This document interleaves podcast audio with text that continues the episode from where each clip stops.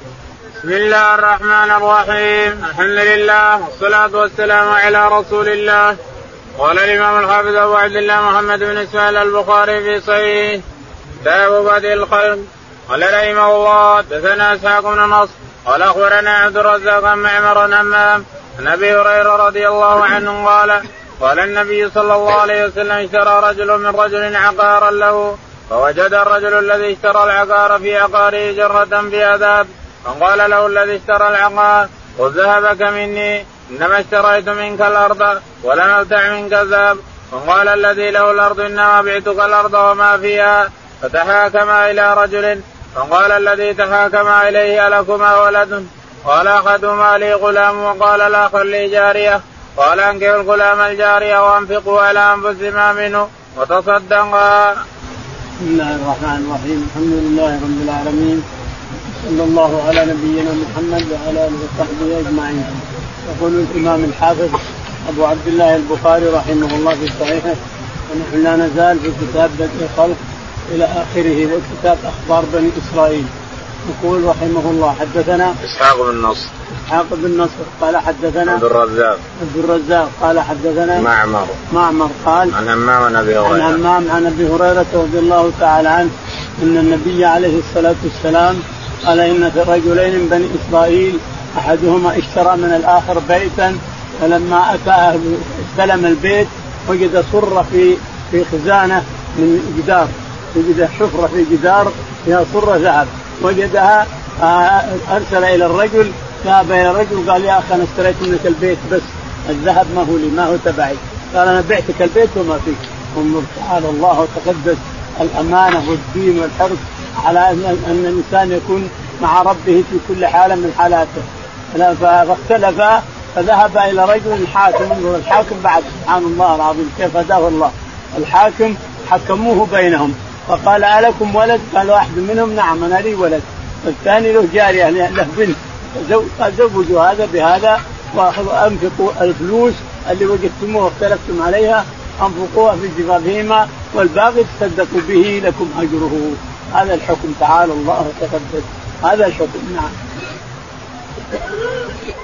قال رحمه الله حدثنا عبد العزيز بن عبد الله قال حدثني مالك محمد بن المنكدر وأنا بالنضر مولى عمر بن عبيد الله عن عامر بن سعد بن أبي وانقاس نبيه أنه سمعه يسأل أسامة بن زيد ماذا سمعت من رسول الله صلى الله عليه وسلم في التاعون فقال أسامة قال رسول الله صلى الله عليه وسلم الطاعون رجس ارسل على طائفة من بني إسرائيل أو على من كان قبلكم. وإذا سمعتم به بأرض فلا تقدموا عليه. وإذا وقع بأرض وأنتم بها فلا تخرجوا فرارا منه. قال أبو النذر لا يخرجكم إلا فرارا منه. يقول البخاري رحمه الله حدثنا عبد العزيز بن عبد العزيز قال حدثنا مالك. مالك عن محمد بن المنكدر. محمد بن المنكدر. ثم قال وعن وعن أبي النضر. وعن أبي النضر أيضا. قال عن عامر بن سعد بن أبي وقاص عامر بن سعد بن أبي وقاص. عن ابيه عن أبيه سعد بن أبي وقاص رضي الله تعالى عنه. قال أبي سعد بن أبي وقاص يسأل أسامة بن زيد. ماذا؟ يسأل أسامة بن زيد ماذا حدثك الرسول عن الطاعون؟ فقال إنه قال إنه رجس وإنه اصيب به أمة من الأمم السابقة. وإذا سمعتم به في بلد فلا تخدموها وإذا وقع الطاعون وأنت في بلد فلا فلا تخرج منها فرارا من الموت فرارا من الطاعون. وهذا ما هو بس الطاعون. كل مرض تسمع به الإنسان وأنت في البلد ما تخرج فرارا من الموت لأنه قضى وقدر. الله أن أراد شيء حتى لو ما أنت في البلد. وإذا كان البلد فيه وأنت ما ما وصلت البلد لا تقدم عليه. اي أي مرض. مرض كوليرا مرض طاعون مرض كذا مرض كذا. أي مرض إذا كنت في البلد لا تخرج منها. وإذا ما كنت فيها قادم عليها لا تدخلها. لا تدخلها ما دام المرض فيها. عمر رضي الله تعالى عنه مع الجيوش في الشام فقال فلما قيل له إن الشام فيه الطاعون قال نرجع. نرجع. قال له الناس كيف ترجع؟ فرار من قضاء الله وقدره؟ يقول له أبو عبيدة قال لو غيرك قالها يا أبا عبيدة عنفته. ولكن أرجع من قضاء الله إلى قضاء الله.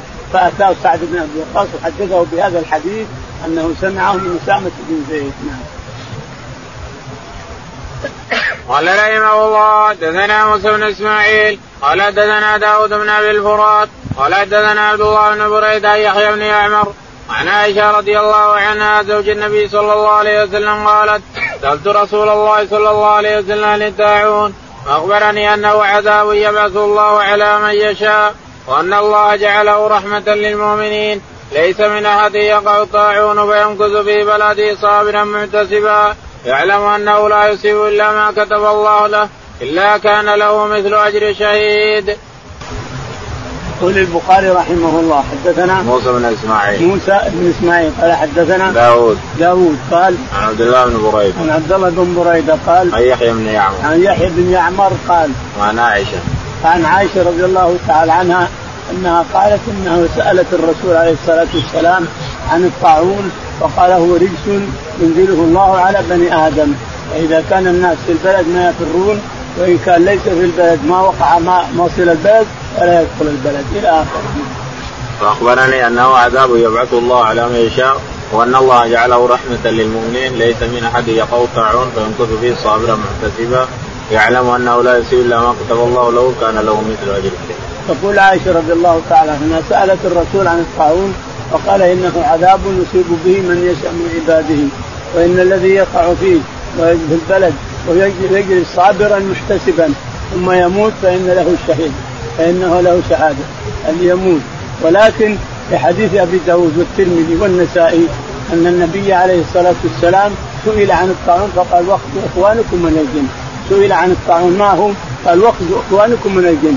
يعني الجن يضربون الناس برماح يتسلطون عليهم سلطهم الله عليهم يضربهم مع ظهره مع ظهره بالرمح فيموت من هذا. يسمى الطاعون هذا. يعني الطعن من الطاعون من الطعن. واخذوا إخوانكم من الجن. لكن البخاري كما ترون البخاري يقول انه عذاب رجس يبعثه الله على بني آدم. وهناك يقول إنه واخذوا إخوانكم من الجن. يعني ضرب إخوانكم يضرب الآدم مع ظهره ويموت يسمونه الطاعون لأنهم يضربون الانس الجن يسلطون على الإنس فيضربونهم عامة يصير أهل البيت كلهم موتى نعم. قال رحمه الله دثنا قتيبة بن سعيد قال حدثنا الليث بن شهاب عن عن عائشة رضي الله عنها أن قريشا امن كان المرأة المخزومية التي سرقت فقال ومن يكلم به يا رسول الله صلى الله عليه وسلم فقالوا ومن يشتري عليه الا أسامة بن زيد ابن رسول الله صلى الله عليه وسلم فكلمه أسامة فقال رسول الله رسول الله صلى الله عليه وسلم أتشفع في حد من حدود الله؟ ثم قام فاختطف ثم قال إنما هلك الذين قبلكم أنهم كانوا إذا سرك فيهم الشريف تركوه وإذا سرك فيهم الضعيف أقاموا عليه الحد. وإيم الله لو أن فاطمة بنت محمد سرقت لقطعت يدها. يقول البخاري رحمه الله حدثنا قتيبة. قتيبة قال حدثنا الليث. الليث قال عن ابن شهاب. عن ابن شهاب قال حدثنا عروة عن عائشة. عروة عن عائشة رضي الله تعالى عنها أن مخزومية سرقت ومخزوم قبائل بني مخزوم من أعلى قبائل قريش. بني مخزوم من أعلى قبائل منهم خالد بن الوليد وعكرمة منهم وغيرهم. قبائل قبيلة كبيرة من قبائل قريش في مكة. شاهد أنها سرقت امرأة مخزومية بني مخزوم شريفين أشراف فهمهم هذا الأمر. كيف مخزومية سرقت وتقطع يدها؟ ما يمكن هذا. فقالوا من يكلم الرسول؟ من يكلم؟ قالوا ما فيه إلا حبه وابن حبه أسامة بن زيد رضي الله عنه. فكلمه أسامة بن زيد فغضب غضبا شديدا وقام خطيبا عن خطيبا على المنبر وقال وأيم الله إنكم إنك لا تشفع في حد من حدود الله تشفع في حد من حدود الله والشفاعة في من حدود كبيرة من كبائر الذنوب. قال والله ثم خطب الناس وقال إن بنو إسرائيل إذا سرق فيهم الضعيف قطعوه وإذا سرق الغني تركوه. هذه دابلهم وهذا هو الموجود اليوم. إن الكبير الغني يترك والفقير يقام عليه الحد فالشاهد إنه قال بنو إسرائيل إذا سرق فيهم الغني أو الكبير أو الشريف تركوه. وإذا سرق الضعيف قطعوا يده. وأيم الله أو قال والذي نفسي بيده لو أن فاطمة بنت محمد سرقت لقطعت يدها فمن المخزوميه؟ ما دام فاطمة لو سرقت فمن المخزوميه؟ ما لها قيمه نعم. قال رحمه الله دثنا آدم قال حدثنا شعبا قال حدثنا عبد الملك بن ميسرة قال سمعت النزال بن سورة الهلاليه عن ابن مسعود رضي الله عنه قال سمعت رجلا قرأ وسمعت النبي صلى الله عليه وسلم يقرأ خلافا فجئت به النبي صلى الله عليه وسلم فأخبرته فعرفت في وجه الكراهية وقال كلاكما محسن ولا تختلفوا فإن من كان قبلكم اختلفوا فهلكوا. يقول البخاري رحمه الله حدثنا آدم.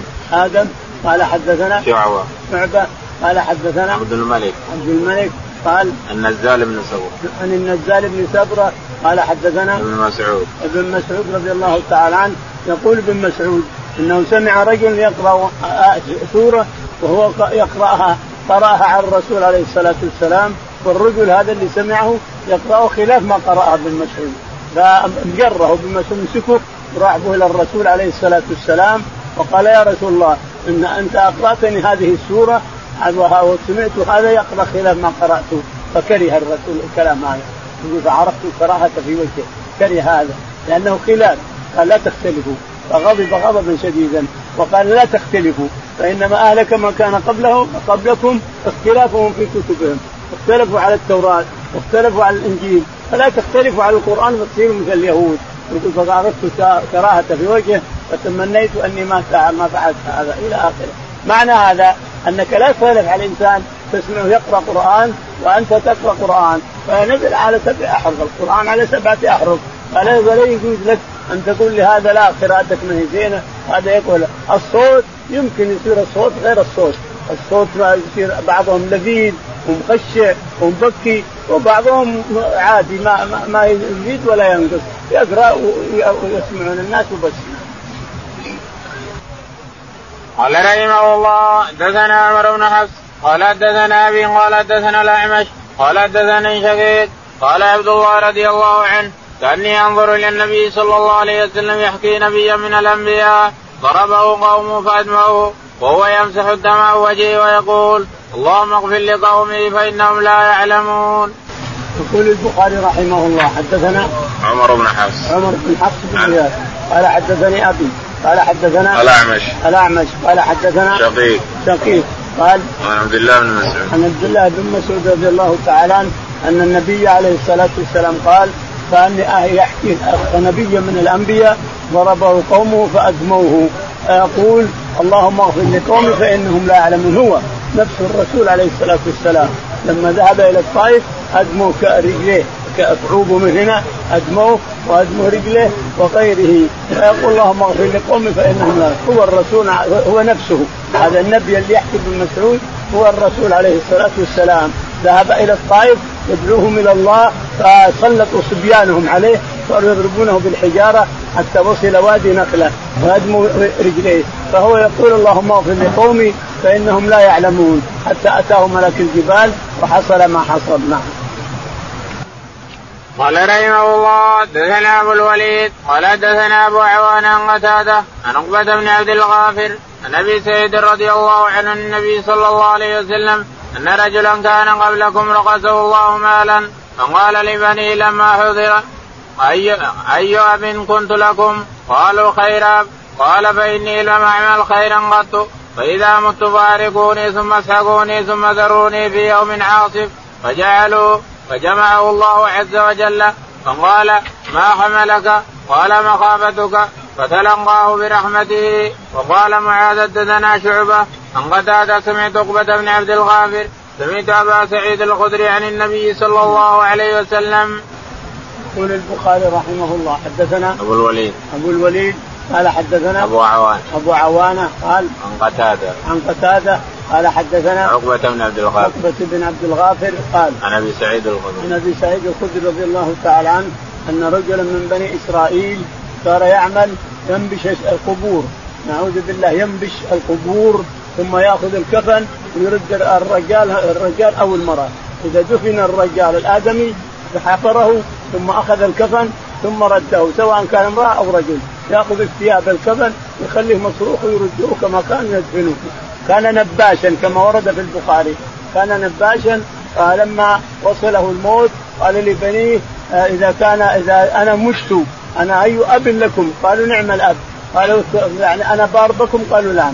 قال إذا تريدون أن تبروني فإذا أنا مت فأحرقوني وخذوا رمادي كلوا عظامي وادروه في ريح شديدة الهواء. والله لئن قدر الله علي لا يعذبني عذاب لا يعذبه أحد. لم فعل أولاده كما فعل. لما مات أحرقوه وذروه بالريح راهبهم فجمعه الله تعالى. تقدس ما الذي صنع حملك على هذا؟ ما الذي حملك على هذا السجن؟ قال يا ربي خشيتك في له خشيتك. وبعضهم يقول عذابك. وبعضهم يقول فرارا من كذا كذا. فلما قال خشيتك يا ربي غفر الله له. رحمه وغفر له. قال رحمه الله حدثنا مسدد قال حدثنا أبو عوانة عن عبد الملك بن عمير الربيعي بن حراش قال قال عقبى لحذيفة ألا تحدثنا ما سمعت من النبي صلى الله عليه وسلم؟ قال سمعته يقول إن رجلا حضره الموت لما أيس من الحياة أو سأله إذا مت فاجمعوا لي حطبا كثيرا ثم أوروا نارا حتى إذا أكلت لحمي وخلصت إلى عظمي فخذوها واطعنوها فذروني في اليم في يوم حار أو راه فجمعه الله فقال لما فعلت؟ قال خشيتك فغفر له. قال عقبى وأنا سمعته يقول. يقول البخاري مؤكدا ما سبق. حدثنا مسدد. مسدد. قال حدثنا أبو عوانة. أبو عوانة الوضاح قال حدثنا عبد الملك. عبد الملك. قال حدثنا ربعي بن حراج. ربعي بن حراج عن حذيفة رضي الله عنه. سألوه قال ما الذي تحفظ عن الرسول عليه الصلاة حدثنا مما حدثك الرسول. وقال سمعته يقول إن رجل من بني إسرائيل كان يفعل كذا ويفعل كذا ويفعل كذا. ما ترك يعني ما فعل خيرا. ثم لما مات قال لبنيه أي أب أنا؟ قالوا نعم الأب. قال إذا أنا مت فأحرقوني بالنار وانظروا عظمي اسحقوه اسحقوه اسحقوه ثم دروه في الريح. فوالله لأن قدر علي لا يعملن ويعملن. فعلوا اولاده هذا فجمعه الله تعالى وتقدس. ما الذي حملك على هذا؟ قال خشيتك يا رب. فغفر له.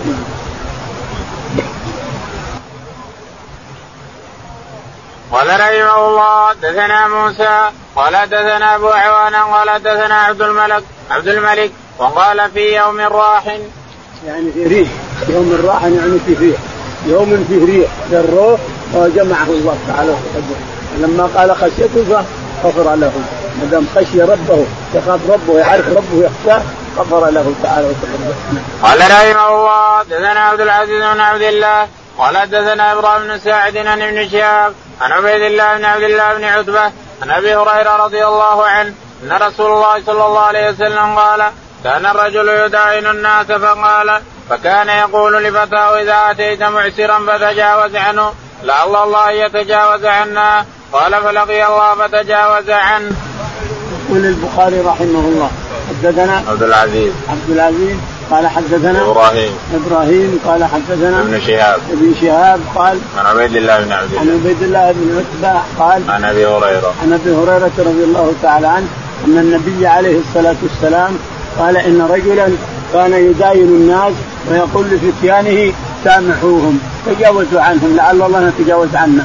تجاوزوا عن الفقير هذا تجاوزوا عن الثاني تجاوزوا عن الثالث فلما لقي ربه تجاوز الله عنه بفعله على بني آدم بفعله للفقراء والمساكين. قال رحمه الله حدثنا عبد الله بن محمد قال حدثنا هشام قال أخبرنا معمر الزوري عن حميد بن عبد الرحمن عن أبي هريرة رضي الله عنه للنبي صلى الله عليه وسلم قال كان رجل يصرف على نفسه فلما حضر الموت قال لبنيه إذا نمت فاحرقوني ثم اطحنوني ثم ذروني في الريح والله لئن قدر الله علي ليعذبني عذابا ما عذبه أحدا. فلما مات فعل في ذلك فأمر الله الأرض فقال اجمعي ما في ما في فيك منه. ففعلت فإذا هو قائم فقال ما حملك على ما صنعت؟ قال رب خشيتك فغفر له وقال غيره مخافتك يا رب. يقول البخاري رحمه الله حدثنا عبد الله بن عبد الله قال حدثنا هشام. هشام قال حدثنا معمر. معمر عن الزهري. عن الزهري. عن حميد بن عبد الرحمن. حميد بن عبد الرحمن. عن أبي هريرة. عن أبي هريرة رضي الله تعالى عنه أن النبي عليه الصلاة والسلام قال إن رجلا عمل اعمالا اسرف فيها ولكنه لما جاءه الموت قال لبنيه إذا أنا مت فأحرقوني ثم خذوا عظمي فاطحنوه اطحنوه ثم شوفوا يوم فيه راح يعني ريح شديدة واذروني والله لأن قدر الله علي يعذبني عذابا ما يعذب احدا فلما فعلوا أولاده جمعه الله تعالى وتقدس وقال ما الذي حملك على ذلك؟ قال خشيتك خوفك وخشيتك يا ربي فغفر له تعالى وتقدم وفي رواية خوفك يا رب خوف من عذابك نعم. قال رحمه الله حدثنا عبد الله بن محمد بن أسماء قال حدثنا جويرة بن أسماء النافع عن عبد الله بن عمر رضي الله عنهما أن رسول الله صلى الله عليه وسلم قال وثبت امرأة في حرة سجنتها حتى ماتت فدخلت فيها النار لا هي أطمتها ولا سقتها إذ حبستها ولا هي تركتها تأكل من خشاش الأرض. يقول البخاري رحمه الله حدثنا عبد الله بن عبد الله بن مسلم قال حدثنا جويرة بن اسمه جويرة بن اسمه قال حدثنا نافع عن ابن عمر. نافع عن ابن عمر أن النبي عليه الصلاة والسلام قال دخلت النار امرأة حبست هرة. حبست هرة. لا هي أطعمتها ولا هي تركتها تأكل من خشاش الأرض. فدخلت النار بهذه بحبسها للهره النبي عليه الصلاة والسلام يحكينا أحوال بني آدم وما حصل لهم لنجتنب أمة محمد تجتنب ما حصل على بني آدم. اللي تحبس حرة واللي تسقي كلب واللي يحرق نفسه واللي كذا كل هذه الأمور التي يحكيها لنا الرسول عليه الصلاة والسلام يورينا أو يصور لنا أحوال بني بني إسرائيل اللي مضوا. فنحن لازم نجتنب ما نهانا عنه الرسول عليه الصلاة والسلام ونأتمر بأمر الرسول عليه الصلاة والسلام لأن كل هذه مواعظ وعظات اللي يخبرنا عنها الذي عملها بني إسرائيل. نعم. قال رحمه الله حدثنا أحمد بن يونس عن زهير قال حدثنا منصور الربيعي بن حراش قال حدثنا أبو مسعود رضي الله عنه قال قال النبي صلى الله عليه وسلم إن مما أدرك الناس من كلام النبوة إذا لم تستحي فافعل ما شئت. يقول البخاري رحمه الله حدثنا أحمد بن يونس أحمد بن يونس قال حدثنا زهير. زهير قال حدثنا منصور. منصور قال عن ربعي بن حراش. ربعي بن حراش قال عن عقبة بن عامر. عن عقبة بن عامر من النبي على عقبة بن عامر يعني ابن مسعود البدري عندنا عقبة بن عامر وعندنا عقبة بن عمرو هذا عقبة بن عمرو البدري أبو مسعود البدري إن النبي عليه الصلاة والسلام قال إن مما أدرك النبوة الناس من كلام النبوة الأولى وغير البخاري الأولى. إن مما أدرك الناس من كلام ما أدرك الناس من كلام النبوة الأولى. إذا لم تستحي فاصنع ما شئت. إذا لم تستحي فاصنع ما شئت. البخاري ما فيها الأولى. إذا مما أدرك الناس من من الكلام من كلام الناس من كلام النبوة. من كلام النبوة. إذا لم تستحي فاصنع ما شئت. إنما غير البخاري من كلام النبوة الأولى. إذا لم تستحي فاصنع ما شئت. لا شك إذا ما تستحي الإنسان اللي ما يستحي يصنع ما أراد كل ما أراد يصنعه. إذا لم تستحي يصنع ما شئت. نعم. قال رحمه الله حدثنا آدم. قال حدثنا شعبة منصور. قال سمعت ربيع بن حراش يحدث عن أبي مسعود رضي الله عنه قال قال النبي صلى الله عليه وسلم ان مما أدرك الناس من كلام النبوة. إذا لم تستحي فاصنع ما شئت. يقول البخاري رحمه الله مؤكدا حدثنا آدم. آدم. قال حدثنا شعبة. شعبة. قال حدثنا منصور. منصور. قال عن ربيعي بن حراش. عن ربعي بن حراش قال عن أبي مسعود عن الولد أبي مسعود البدري. بمعنى الحديث. أن النبي عليه الصلاة والسلام قال إن مما ادرك الناس من كلام النبوة إذا لم تستحي فاصنع ما شئت. بعده أبو داود الترمذي والنسائي الكلام النبوة الأولى. وربما يأتينا في البخاري. نعم. قال رحمه الله حدثنا بشر بن محمد قال أخبرنا عبيد الله قال أخبرنا يونس عن الزهري قال أخبرني سالم أن ابن عمر رضي الله عنه حدثه أن النبي صلى الله عليه وسلم قال بينما رجل يجر إزاره من الخيلاء خسف به وهو يتجلجل في الأرض إلى يوم القيامة. تابعه عبد الرحمن بن خالد عن الزهري. يقول البخاري رحمه الله حدثنا بشر بن محمد. بشر بن محمد قال قال حدثنا عبيد الله. قال حدثنا عبيد الله قال عن يونس. عن يونس بن يزيد قال عن ابن شهاب. عن ابن شهاب. الزهري عن ابن شهاب الزهري قال عن سالم عن ابن عمر. عن سالم عن ابن عمر قال النبي صلى الله عليه وسلم قال بينما رجل يجر إزاره من الخيلاء أن النبي عليه الصلاة والسلام قال بينما رجل ممن سبق بني إسرائيل وغيرهم. يجر إزاره خيلا وينظر في عطفيه ينظر في اكتافه ويمشي خيلا يجر ازاله خسف الله به الأرض وهو يتجلجل فيها إلى يوم القيامة لاحظ يتجلجل يطلع وينزل يطلع وينزل يطلع وينزل إلى يوم القيامة عقابا له مقابل هذا اللي يجر ازر خيلا ومع هذا ينظر في عطفه نعم. قال رحمه الله حدثنا موسى بن إسماعيل قال حدثنا وائل قال حدثنا ابن طاووس النبي عن أبي هريرة رضي الله عنه عن النبي صلى الله عليه وسلم قال نحن الآخرون السابقون يوم القيامة بيد بيد كل أمة أوتوا الكتاب من قبلنا وأوتينا من بعدهم فهذا اليوم الذي اختلفوا فغدا لليهود وبعد غد للنصارى على كل مسلم في كل سبعة أيام يوم يغسل رأسه وجسده. يقول البخاري رحمه الله حدثنا موسى بن إسماعيل. موسى بن إسماعيل. قال حدثنا وهيب. وهيب. قال حدثنا عبد الله بن طاووس. عبد الله بن طاووس عن ابيه طاووس عن أبي هريرة. عن أبي هريرة رضي الله تعالى عنه أن النبي عليه الصلاة والسلام قال نعم. نحن الآخرون السابقون يوم نحن الآخرون السابقون يوم القيامة. يعني آخرون في الدنيا السابقون في الآخرة. نحن نسبق الأمم في الآخرة. وأول من يدخل الجنة أمة محمد. واول من يقضى بينهم امه محمد إلى آخره. الشاهد نحن السابقون الأولون يوم القيامة. يقول بيد كل أمة أوتوا الكتاب من قبلنا بيد كل أمة أوتيت الكتاب قبلنا يعني كل أمة سبقت لها نبي أوتي النبي كتابه وقرأه على أمته.